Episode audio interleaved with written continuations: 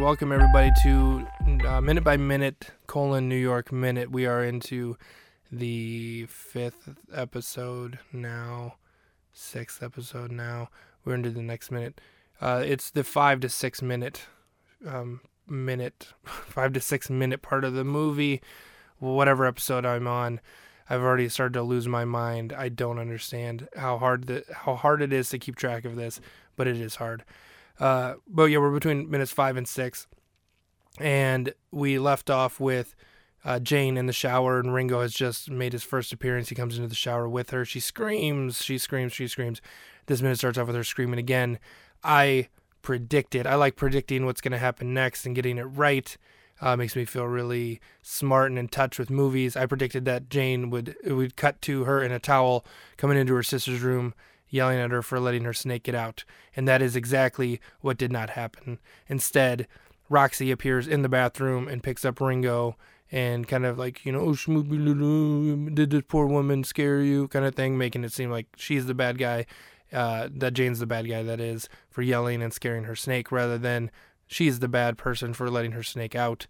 Uh, you can tell that Jane is not impressed um, with that. So, yeah, I definitely got that one wrong.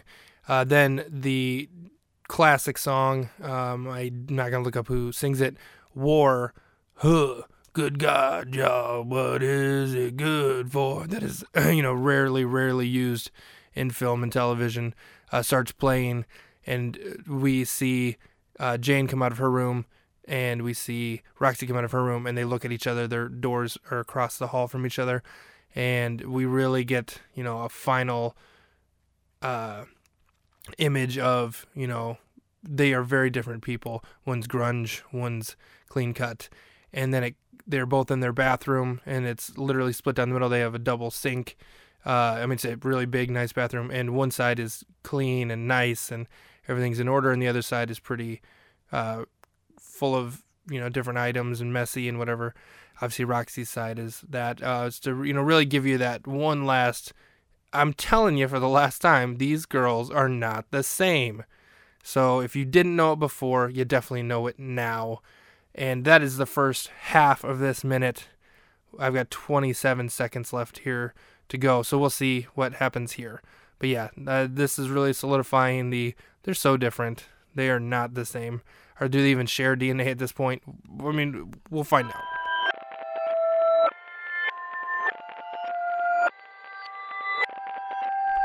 All right, I am continuing here just to, uh, just uh, I paused here at a specific scene, so I wanted to talk about it.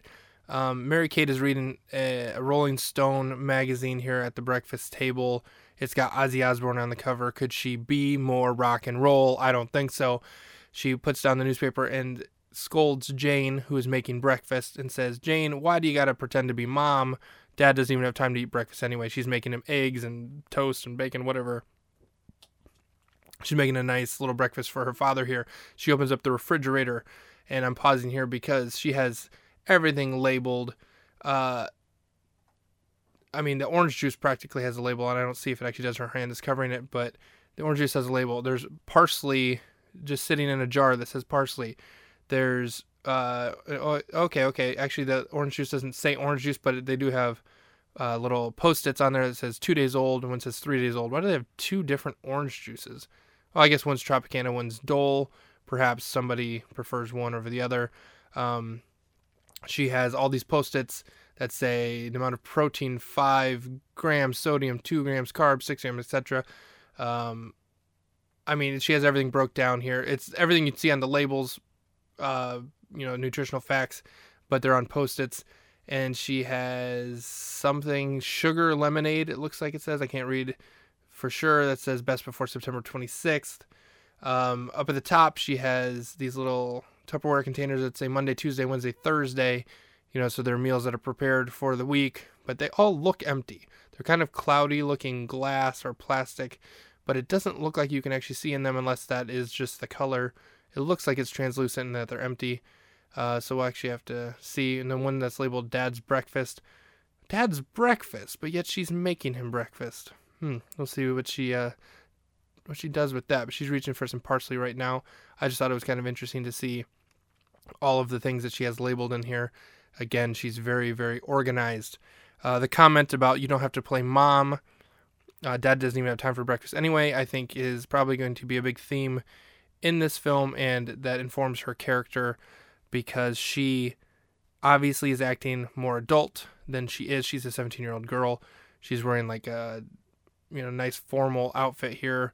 She's essentially playing mom, you know, acting like the mom here. Again, I'm assuming to her dead mother, taking her role a little bit. I'm um, acting like an adult, whereas Roxy has no problem being a child.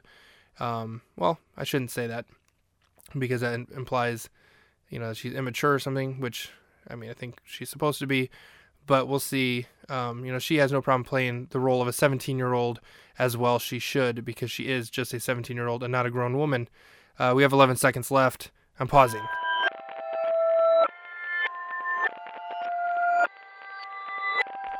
All right, the last 10 seconds were about the same.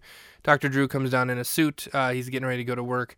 And uh, Jane sets down his breakfast on the counter here and she says, Your breakfast is on the table. And he says, Smells great. She fixes his tie and then pats him on the chest. Very, very uh, lovingly wife um, kind of role. She's obviously definitely taking the role of, you know, a mother.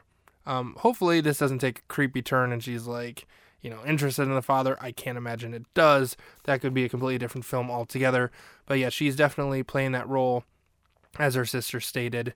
Um, and that's the end of this minute. Um, the Dr. Drew's phone starts ringing, implying that he will not have time to eat this breakfast. Again, as Roxy has stated that he never eats it anyway, so why do you even bother to make it?